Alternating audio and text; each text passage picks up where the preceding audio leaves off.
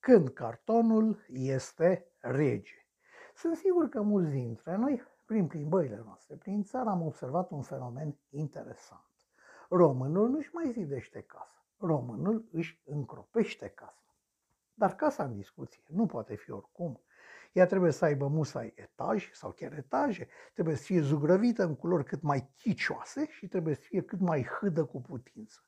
Confortul, liniștea și siguranța viitoare nu contează, drept care, renunțând la bunul simț ancestral, simțindu-se superiori săracilor care au construit din piatră, lemn, chiar pământ, case splendide, echilibrate, frumoase, sigure și călduroase, la concurență cu ridicolele palate țigănești cu lei la poartă, geamuri de broască, acoperișuri dublate, dar fără utilități, românul nostru, priceput la toate, acel român care habar n-are că Suezul este în Egipt, dar care se pricepe la legi și vaccinuri și fotbal și împrumuturi la Banca Mondială, acest conațional, deci, plin de mândrie, a început să-și ridice casă din carton.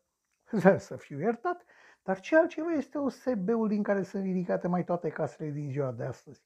Observați, vă rog, că dacă parterul este făcut din becea sau cărămidă, etajul sau etajele se lăfăie în pereți din carton presat sau, dacă doriți, o SB, un aglomerat, un amestec de așchit de lemn cu adeziv și presat în plăci. Ce rezistență dau asemenea pereți unei case? Probabil ceva ce tinde spre zero. Ce izolație termică și fonică asigură asemenea pereții unei case? Din nou ceva ce tinde spre zero. Cum va reacționa cartonul acesta nenorocit acoperit cu polistiren în caz de incendiu? În mod sigur am văzut la știri ce făclii minunate se obțin din această combinație. Așadar, cine învață pe idioți să-și ridice palate din carton? Dar cine le permite acestora să se pună și să-și pună familia în pericol? Autoritățile nu văd și nici nu sunt interesate. Trăim în țara libertății absolute. Despre dezvoltatori, numai de bine.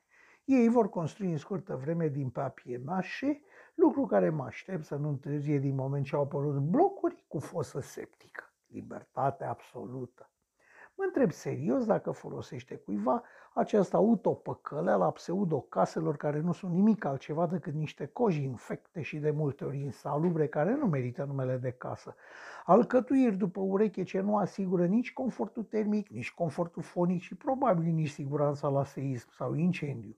Să fie orgoliul neamului prost atât de important încât să nu mai conteze nimic, nu de alta dar avem localități întregi zugrăvite în mov, verde, praz, ciclamen și albastru. Localități care, din toate punctele de vedere, sunt sub satele lui Patiomkin.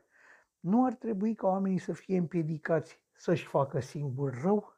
Așa se întreabă un om de pe stradă.